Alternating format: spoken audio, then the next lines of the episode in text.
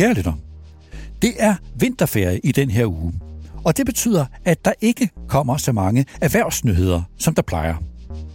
Og slet ikke lige så mange erhvervsnyheder som i de seneste par uger, hvor vi fik en hel stribe regnskaber. Men selvom der er vinterferie, og selvom du måske holder fri fra arbejdet, så er der jo ingen grund til at holde op med at tænke over tingene. For eksempel at tænke over de udfordringer, som tiden stiller til virksomhederne. Og der er særligt en udfordring, som jeg tumler med at forstå. Tænk bare, hvor helt utrolig meget verden har ændret sig inden for de seneste år. Først kom corona, så kom de pressede forsyningskæder, så kom de store udsving i elpriserne, så kom den stigende inflation, de stigende renter, og så kom krigen i Ukraine og kunstig intelligens. Det er vildt så meget, der er sket. Og hvis jeg skal forsøge at samle alle de begivenheder i en fælles udfordring, så er det, at sårbarhed er blevet et vilkår. Vi oplever en ny slags sårbarhed, en uventet sårbarhed, og vi har mødt den mange steder. Tænk bare på vores sikkerhed, på truslen fra Rusland, på risikoen for, at en ny amerikansk præsident Trump vil svække NATO. Tænk på vores energiforsyning, på sprængningen af rørledningerne i Østersøen. På kort tid har vi oplevet, at mange års tryghed, som vi bare tog for givet, at den er afløst af noget andet. Og især af en sårbarhed, som vi stadig er ved at forsøge at forstå. Det gælder også for erhvervslivet. For erhvervslivet startede det, da corona ramte os. Det førte et brud med sig. Et brud med 20 år eller 30 års industriel tænkning i virksomhederne. Mange år med høj effektivitet, outsourcing af mest mulig produktion, lange forsyningskæder, små lager, hurtig gennemløbstid osv., alt det blev afløst af en ubehagelig erkendelse af sårbarhed og af et behov for at gøre sig mere robust. Nå, men hvorfor tager jeg det med sårbarhed op lige nu? Det gør jeg, fordi jeg kan se, at to af de seneste ugers store erhvervsnyheder har en sammenhæng med det emne, sårbarhed, hver på deres måde. Den ene nyhed er, at Novo Nordisk skruer yderligere op for deres i forvejen voldsomme investeringer i deres fabrikker. Og samtidig med det, at med den vækst, som Novo Nordisk har, så bliver vi i Danmark som samfund afhængig af Novo Nordisk. Og derfor får vi som samfund også en stærk og legitim interesse i at tale om Novo Nordisk, og især at tale om virksomhedens mulige sårbarhed. Den anden nyhed er Ørsted og den krise, som Ørsted er havnet i. Og ikke mindst så hurtigt, at det gik med, at Ørsted fik problemer. Store problemer og uventet. Så her i en vinterferie, hvor der ikke sker ret meget, så tænkte jeg, hvorfor ikke forsøge at se de to nyheder i en sammenhæng? At se vores begyndende forståelse af vores sårbarhed i lyset af dels den afhængighed, vi som nation er ved at få af den ekstreme succes i Novo Nordisk, og dels den læring, der ligger i det, der er sket i det kriseramte Ørsted. Er det muligt at se de to begivenheder sammen? Jeg skal advare om, det bliver lidt lommefilosofisk undervejs, det beklager jeg, men vi er, tror jeg, stadig kun i gang med at forstå det nye vilkår med sårbarhed, hvilke krav den udfordring kommer til at stille til os, ikke mindst mentalt. Velkommen til Topchefernes Strategi.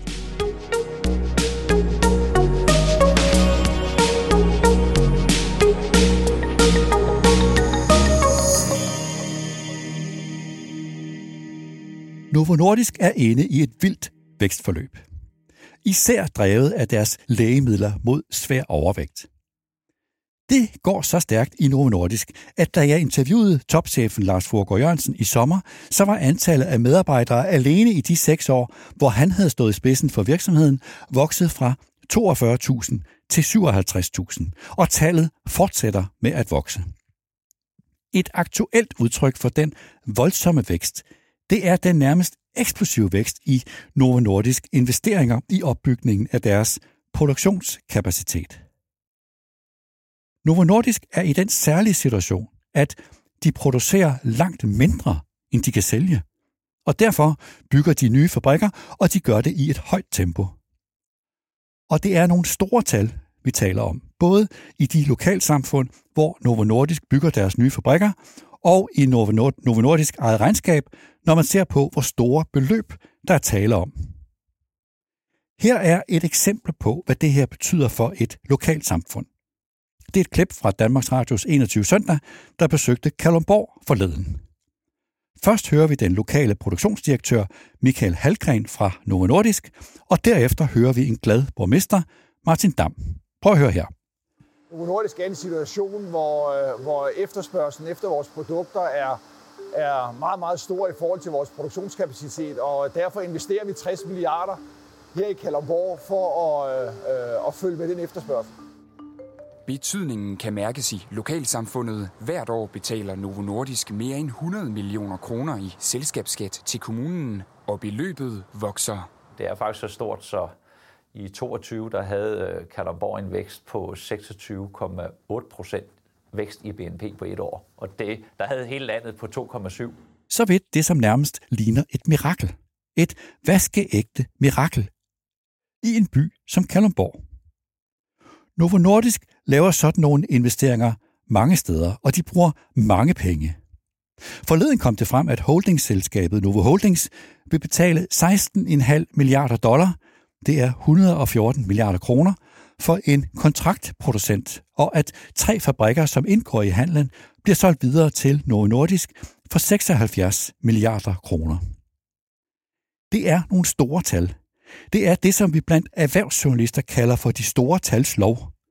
Det vil sige, ikke de store tals lov, som den vi kender fra sandsynlighedsregningen, men de store tals lov i den betydning, at der er nogle virksomheder, hvor selv små begivenheder fører nogle meget store tal med sig i nyhedsdækningen. Novo Nordisk er sådan en virksomhed. Når Novo Nordisk gør det her, altså skruer så voldsomt op for deres investeringer i deres produktion, så gør de det af flere grunde. For det første selvfølgelig, fordi, som nævnt, at de forsøger at følge med efterspørgselen. Det kan lyde som lidt af et luksusproblem, at kunderne efterspørger meget mere, end det man kan nå at producere. Men for Novo Nordisk er det også en risikabel situation. Det er det især af politiske grunde. Det er en ubehagelig diskussion, når patienter fortæller, at de ikke kan få fat i lægemidlerne, og endda at nogle mennesker, der slet ikke er patienter, men som bare gerne vil tabe sig i vægt, har flere penge og derfor kan springe over patienterne i køen. Det er et fænomen, som gør Novo Nordisk sårbar over for politikere rundt om i verden, ikke mindst på det vigtige marked i USA. For det andet, så er det et problem for Novo Nordisk selvforståelse, at Novo Nordisk er en såkaldt formålsdrevet virksomhed, og er sat i verden for at hjælpe flest mulige patienter, og det harmonerer ikke særlig godt med, at mange patienter ikke kan få adgang til lægemidlerne. Og så for det tredje, så er der en kommersiel forklaring. Og den forklaring, den går ud på, at Novo Nordisk har travlt. Fordi de om mindre end 10 år mister deres patent i både USA og Europa. Og derfor, hvis de hos Novo Nordisk skynder sig at få opbygget en stor og global produktionskapacitet, så står de stærkt, når patentet udløber. Fordi selvom nogle konkurrenter til den tid begynder at producere lægemidlerne, så vil Novo Nordisk have en såkaldt industriel fordel. Simpelthen fordi de har mange flere fabrikker og kan producere meget mere end konkurrenterne kan, og også meget billigere. I kraft af stordriftsfordele. Det som de hos Novo Nordisk kalder en industriel logik. Vi kan prøve at høre, hvad topchefen Lars Fruergaard Jørgensen siger om det. Jeg talte med ham om præcis det her emne her i podcasten sidste sommer. Og jeg spurgte ham, om ideen er, at når patentet udløber, og de bliver udsat for konkurrence, hvis så at Novo Nordisk til den tid har opbygget en stor og global produktionskapacitet, at så kan de stadig konkurrere på stordriftsfordele. Helt ligesom en industriel produktionsvirksomhed. Lars Frogård Jørgensen svarede sådan her. Hidtil har vi haft en, øh, en model, hvor vi typisk kanibaliserede vores egne produkter med ny innovation. Altså hvis man sælger insulin, så er der vist antal patienter i verden, der bruger insulin, og der vokser med måske et par procent om året. Det gør det så ikke så meget længere, fordi der faktisk er andre diabetesbehandlinger, der, der æder sig ind på det marked. Så der er ikke, der er ikke meget vækst i det marked. Så, så modellen er at lancere bedre produkter. Og øh, hvis man kigger på et molekyle som, som semaglutid, øh, øh, som bliver brugt inden for type 2-diabetes og nu svær overvægt, så er der jo en meget, meget, meget større patientpopulation end de patienter, der bruger, der bruger insulin i dag. Hvis man kigger på, hvad vi udvikler semaglutid-molekylet til, og de mulige indikationer, vi får, så bliver det, øh, det bliver så attraktivt et produkt at bruge. Og det begynder vi at se nu, at, at uh, i forhold til medicin, vi typisk lancerer, der skal vi overtale lægerne til, overtale patienterne til at starte behandling. Nu er kæden lidt omvendt, at patienter kommer og beder om at komme på behandling hos lægen, og vi skal så øh, skalere produktion op. Så det er faktisk et molekyle, der for, for første gang i vores historie faktisk vil kunne kommercialiseres på en måde, hvor at hvis man kan skalere produktionen nok, jamen så er der faktisk en kæmpe øh, markedsmulighed, også efter patentudløb, fordi der vil være så mange mennesker i verden, der vil have gavn af at bruge sådan et produkt. Og, og hvis man ikke har behov for at bygge salgsorganisationer op og bruge øh, øh kommersielle ressourcer på at få produktet ud, så er der faktisk baseret på den der industrielle logik en mulighed for at hjælpe rigtig mange mennesker i verden. Jeg spurgte derefter Lars Forgård Jørgensen om, hvorvidt at Novo Nordisk simpelthen har fået en slags chok. At de er blevet ramt af en ekstrem efterspørgsel, og at det her med produktionskapaciteten nu bliver en kernekompetence hos Novo Nordisk. Ja, vi har jo, øh, øh, som du siger, et, øh, et supply shock, fordi vi har så stor efterspørgsel. Og vi har selvfølgelig kigget os rundt i verden. Hvem vil kunne hjælpe os med at producere? Altså, kunne vi gå ud og købe noget kapacitet? Så finder vi ud af, at øh, der er faktisk ikke ret mange mennesker, der er ikke ret mange virksomheder i verden, der gør det, vi gør. Så vi laver, vi laver API, som er den aktive ingrediens. Det tager fem år at bygge sådan en fabrik. Den koster 20-30 milliarder. Så bagefter fylder vi det i, øh, i glas under sterile forhold, og typisk kommer det ind i en, i en pen, så man kan injicere det. Vi laver over en milliard påfyldninger af glas om året. Der er ikke nogen i verden, der, der laver i så store volumener. Så hvis man kigger på den der industrielle skala, vi kommer op i, så er det faktisk det er meget svært for os at gå ud og købe kapacitet. Den findes ikke. Så hvis man skulle købe det hos nogen, skal til at bygge den først. Så hvis man tænker over den her periode, hvor vi investerer massivt i at, at skalere det yderligere op, og den dag, hvor patentet udløber, og andre vil kunne producere det, så der, der, der vil være nogle regionale spillere, der kaster sig over det. Øh, men jeg har svært ved at se, at der skulle være en eller to, der øh, skal vi sige, at risk vil opbygge det produktionsapparat, uden at vide, at man også får markedet. Og det er det, du kalder industriel logik. Ja. Det lyder på alle måder fornuftigt, det som Novo Nordisk siger og gør. De ser et nyt marked åbne sig, et marked med et nærmest absurd stort potentiale, og derfor gælder det om så hurtigt som muligt at gribe den mulighed, og om at få en stærk position i det nye marked. Det interessante er, så hurtigt det går. Det er gået rasende stærkt, og det går rasende stærkt.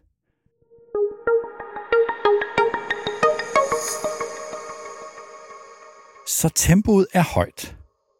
Prøv for eksempel at høre Lars Fruergaard Jørgensen, da jeg talte med ham for fem år siden. Han og jeg talte om fremtiden, og han talte om det, der på det tidspunkt slet ikke var et marked endnu.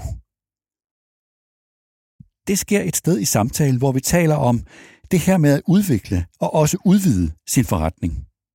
At når man gør det, når man for eksempel bevæger sig fra et marked og ind i et andet marked, at så skal man se sig godt for.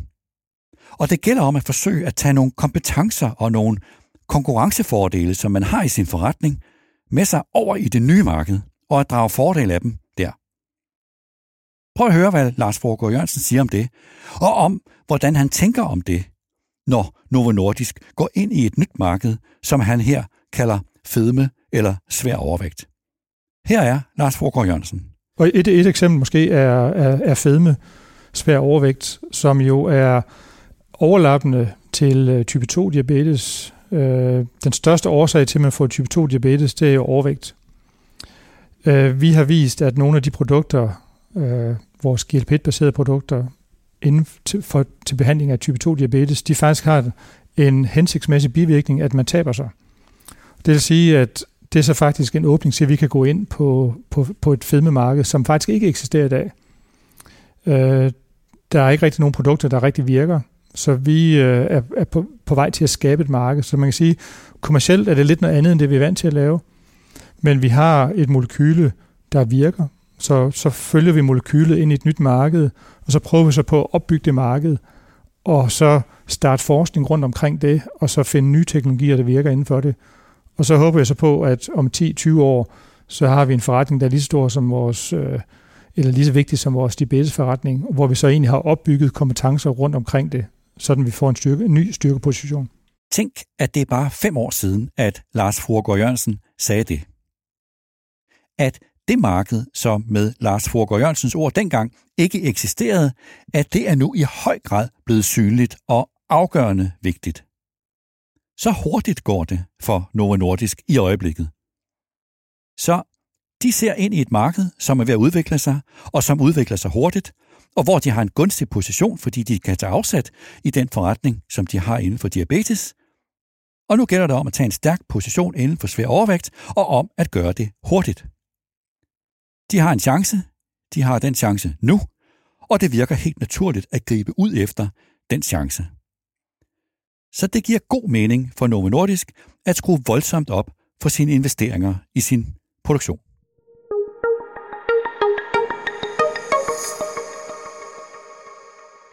Men det er også et dilemma.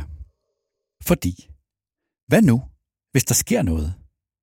Hvad nu, hvis der sker et eller andet uforudset?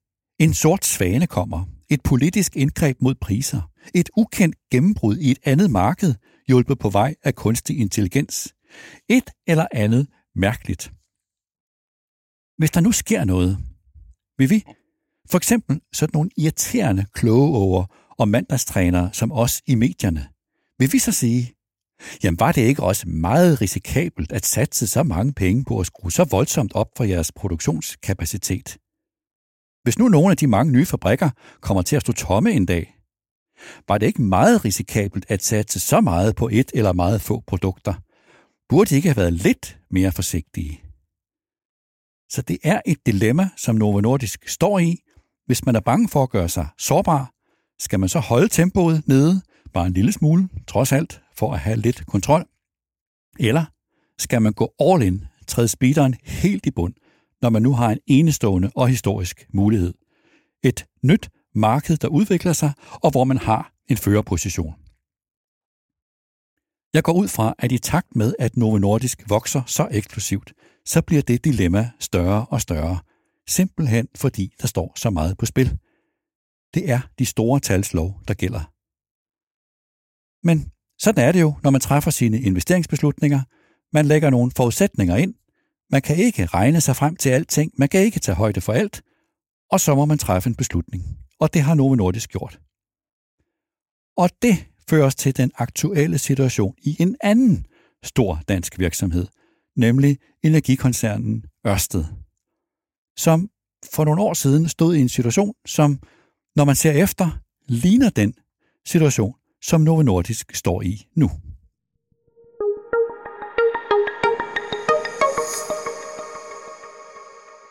Set i lyset af, hvordan det er gået i Ørsted, så er det en interessant case i forhold til Novo Nordisk. Ørsted for 10 år siden, Novo Nordisk i dag. De to situationer ligner hinanden, og når man ser dem i sammenhæng, så er det en interessant sammenligning, synes jeg. Lad os prøve at se på Ørsted. Den korte version af forløbet i Ørsted er, at den daværende topchef Henrik Poulsen lavede en transformation. Han forandrede det gamle og fossile Dong Energy til det nye og grønne Ørsted. Og han gjorde det ved at træde ind i et nyt marked, som først lige akkurat var ved at åbne sig. Markedet for havvind. Det gjorde han ved at identificere tre kompetencer i det daværende store og komplicerede Dong Energy. For det første en viden om havvind, fra en dengang lille intern forretning. For det andet en erfaring med at investere i infrastruktur med en lang tidshorisont. Og for det tredje en forståelse af dynamikkerne i elmarkeder. Henrik Poulsen gjorde de tre kompetencer, og især samspillet mellem de tre kompetencer, til en konkurrencefordel. Og som vi ved nu, så blev det en kæmpestor succes. Harvard Business Review kaldte transformationen for en af de mest succesfulde i et årti. Det er tankevækkende, at de to eksempler, Ørsted dengang og Novo Nordisk i dag, ligner hinanden. De handler begge to om at identificere et helt nyt marked. De handler begge to om at gøre præcis det, som lærebøgerne anbefaler, at de identificerer nogle kompetencer eller nogle konkurrencefordele, som de har, og som de kan bringe i spil i et nyt marked. Hos Ørsted identificerede de, som nævnt, tre kompetencer, som de bragte sammen, og som de brugte til at træde ind i et nyt marked. Hos Novo Nordisk følger de et molekyle ind i et nyt marked, som Lars Fogh Jørgensen udtrykte det. De handler begge to om at se ind i et nyt marked, som med al sandsynlighed vil have en meget høj vækst, og som vil have den høje vækst i mange år. De handler begge to om, at timingen er en kritisk faktor, fordi der er en stor chance her og nu, men kun hvis man virkelig rykker nu. Og de er begge to omfattet af de store tals lov. Og for dem begge to gælder det, at selvom man ikke kan se ind i fremtiden, så skulle og skal de begge to træffe et forpligtende valg om, hvor tungt de skal gå ind. Men en så voldsom satsning og et så voldsomt tempo indebærer jo en risiko. En risiko for at gøre sig sårbar. Det talte jeg med Henrik Poulsen om her i podcasten for fem år siden. Jeg talte med ham i 2019, og vi talte om Henrik Poulsens syn på strategi. Og især så talte vi om det med at have fokus på sin kerneforretning, og samtidig at sikre sig, at man har en handlefrihed. Det, som Henrik Poulsen kalder for optionalitet. Og vi talte om det med at lave nye investeringer på kanten af sin kerneforretning.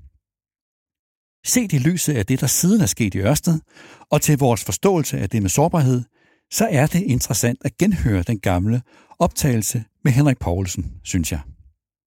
Her er et klip fra vores samtale for fem år siden.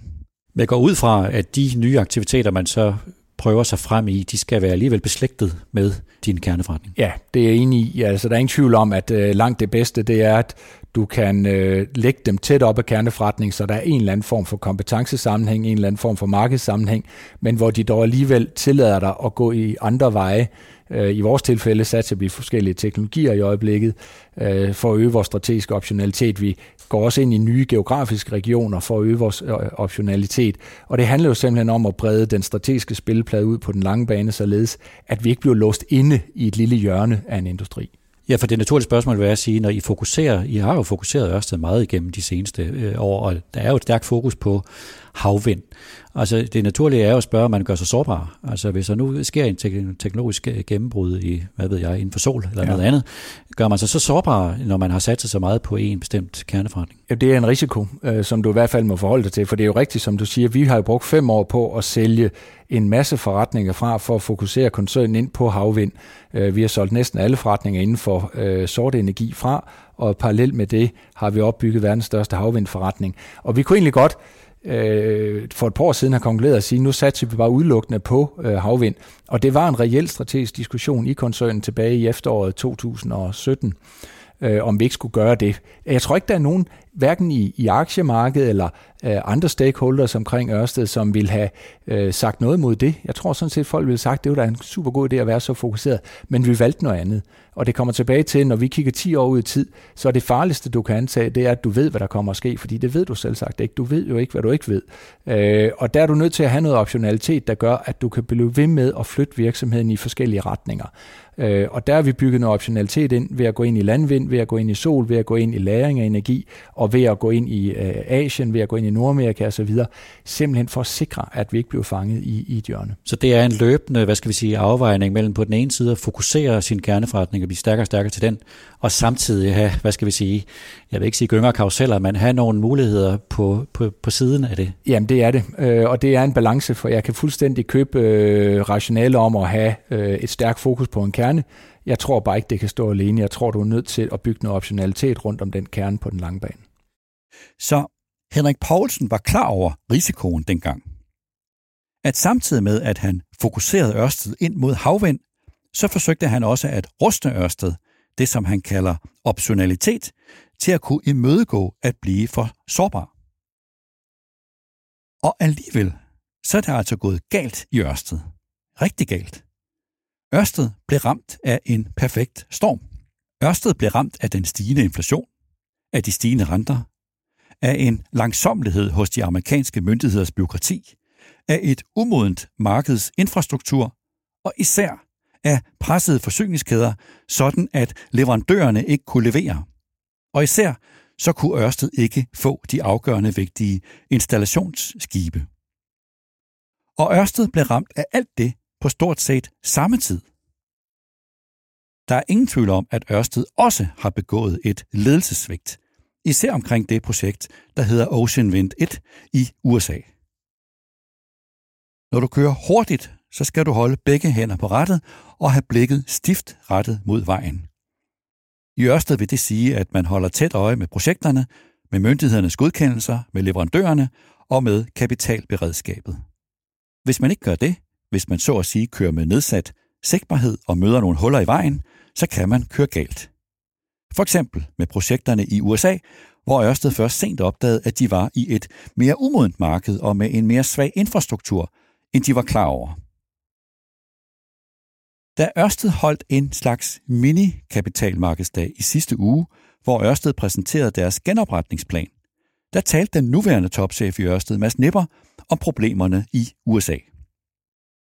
Mads Nipper talte om flere af de problemer, som ramte dem i USA, at de forpligtede sig for hårdt på investeringer i projekter, som endnu ikke var endeligt besluttet, at de havde gjort sig for afhængige af en umoden supply chain, og at deres leverandører pludselig fik problemer med at leve op til deres aftaler. Her er et klip med Mads Nipper. We had chosen, which seemed at the right as a right decision at the time to continue to mature the project, to develop the project, and at the same time to commit capital into the project with the intent to keep the plant and the committed COD date. With the knowledge we have today, that was not the right decision.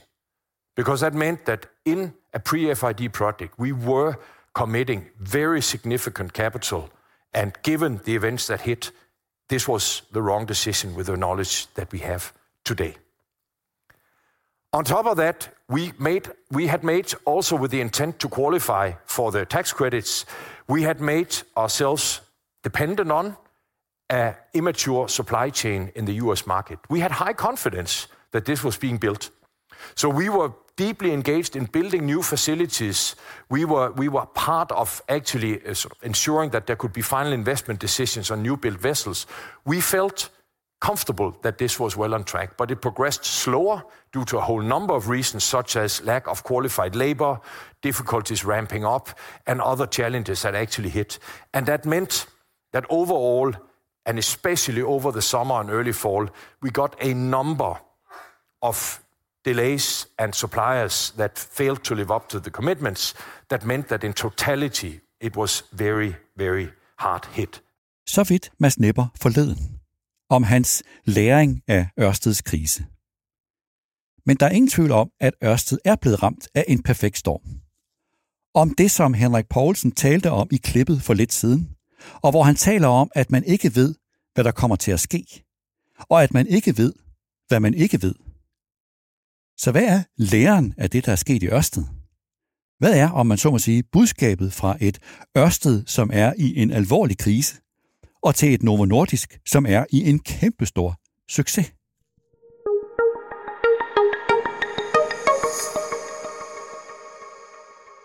Budskabet er, at sårbarhed er et vilkår. At vi ikke kan vide, hvad der kommer til at ske. Det svære spørgsmål er, den svære mentale udfordring er, kunne de i Ørsted have forudset det, der skete?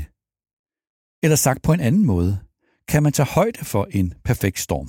Kan man ruste sig til at stå imod en 100-års begivenhed? Jeg kan huske, at den daværende amerikanske forsvarsminister Donald Rumsfeld sagde noget om det. Noget, som jeg tit har tænkt på siden. Donald Rumsfeld sagde det tilbage i 2002, og han sagde det i diskussionen forud for krigen i Irak, hvor han talte om det, som han kaldte de ubekendte ubekendte. Der er den kendte viden, sagde Donald Rumsfeld. Der er de ting, vi ved, vi ved. Vi ved også, at der findes ubekendte, det vil sige, vi ved, at der er ting, vi ikke ved. Men der er også de ubekendte ubekendte. De ting, som vi ikke ved, vi ikke ved. Her er et kort klip med Donald Rumsfeld, hvor han siger det. Reports that say there's that that that something hasn't happened are always interesting to me because as we know, there are known knowns. There are things we know we know. We also know there are known unknowns. That is to say, we know there are some things we do not know. But there are also unknown unknowns, the ones we don't know we don't know. Det sagde Donald Rumsfeld i 2002. Han talte om de ubekendte ubekendte, og da han sagde det, så grinte folk af ham. Men det viste sig, at han havde ret. Det er de ubekendte ubekendte, der er de farlige. Alt det her ved de selvfølgelig alt om hos Novo Nordisk. Selvfølgelig gør de det. Faktisk så talte jeg med Lars Fruergaard Jørgensen om det her for fem år siden. Det kom i samtalen, hvor vi talte om innovation, men det kunne lige så godt have handlet om produktion. Lars Fruergaard Jørgensen sagde sådan her. Og, og noget af det, jeg prøver at få mine kolleger nogle år til at være rigtig gode til at, at spørge sig selv om, det er, hvad er det, vi ikke ved? Fordi man kan godt, når man har succes, kan man godt komme til at tro, at man er lidt verdensmester. Så når man kaster sig ud i noget, man ikke har prøvet før, så tror man stadigvæk, at man er verdensmester. For så at finde ud af på en hård måde, det er man ikke. Så jeg spørger rigtig meget, når vi snakker omkring nye ting. Hvad er det, vi ikke ved? Og hvordan kommer vi til at vide det, vi ikke ved? Og hvem skal hjælpe os med det? Det sagde Lars Fruergaard Jørgensen. Sjovt nok, det samme som Henrik Poulsen sagde i klippet, som vi hørte for lidt siden. Som altså også er fem år gammelt. At du ikke ved, hvad du ikke ved. Så selvfølgelig er Lars Fruergaard Jørgensen og Novo Nordisk opmærksom på de risici, der er, når de satser så voldsomme ressourcer på deres produktionskapacitet. Og man kan sige, at deres store satsning på lægemidler mod svær overvægt netop er et eksempel på, ikke bare at have noget optionalitet, som Henrik Poulsen talte om, men at de ligefrem udvider den historiske kerneforretning inden for diabetes. At de bruger deres konkurrencefordel, her i skikkelse af forståelsen af et molekyle, til at lægge et nyt lag på deres kerneforretning, sådan at de gør den større og også mere robust. Det de gør hos Novo Nordisk, det giver på alle måder mening. Men uanset hvor dygtige de er hos Novo Nordisk, så er der en risiko og en sårbarhed. Og uanset hvor dygtige de er, så har de fået en størrelse, som gør, at det er ikke kun deres aktionærer og deres kunder og deres medarbejdere, der er afhængige af de beslutninger, som de tager i hovedkontoret i Bagsvær nord for København. Vi er blevet afhængige af Novo Nordisk som samfund. Så, hvor ender det her henne? Bare lige for en ordens skyld. Jeg har selvfølgelig ingen grund til at tro, at de ikke har styr på det, de foretager sig i Novo Nordisk. Slet ikke. Jeg er, ligesom alle andre, imponeret over det, de har gang i i bagsvær. Men vi er stadig kun i gang med at forstå, hvor kolossalt stor Novo Nordisk egentlig er blevet. Både som en global virksomhed, og når det handler om at forstå, hvad det vilkår betyder for alle os her i Danmark. For eksempel for et lokalsamfund i Kalundborg, jævnfører den begejstrede borgmester Martin Dam, som vi hørte tidligere her i optagelsen. Vi får som samfund brug for en tæt og åben samtale med Novo Nordisk meget tættere, end både Novo Nordisk og vi som samfund har haft indtil nu. Om virksomhedens størrelse og om den afhængighed af Novo Nordisk, som vi er kommet i. Og set i et større perspektiv, så er danske virksomheder stadig kun i gang med at forstå det med sårbarhed som et nyt vilkår. Selvfølgelig bør man som virksomhed gøre sig så robust, som det giver mening. Alle virksomheder er optaget af robusthed i den her tid. robusthed er ligefrem blevet noget, som virksomheder kan konkurrere på. Men man kan jo kun gøre sig robust ind til en grænse. Fordi en overdreven robusthed går ud over ens konkurrencekraft. Så spørgsmålet, når det handler om sårbarhed, er, kan man beskytte sig imod det, som man ikke ved, hvad er? Hvis svaret er nej, er det en ubehagelig konklusion. Vi ønsker som mennesker at have kontrol, og det gælder især virksomheder. Tanken om at være prisgivet noget, som vi ikke kender og ikke kan forudsige, den er svær at leve med. Men det er det, som er blevet tidens vilkår for erhvervslivet. At leve med en sårbarhed. At selvom vi forsøger at gøre os robuste, så er vi sårbare, og især så er vi sårbare over for det uforudsigelige, over for det, som vi ikke ved, at vi ikke ved. Og det er til vores begyndende forståelse af det ubehagelige vilkår, at krisen i Ørsted har et lærerigt budskab til Novo Nordisk og også til alle os andre.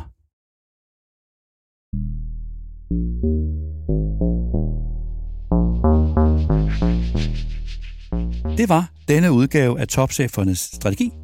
Jeg beklager meget, kære lytter. Det blev lommefilosofisk undervejs. Men som sagt, det er altså vinterferie. Der er kun få erhvervsnyheder.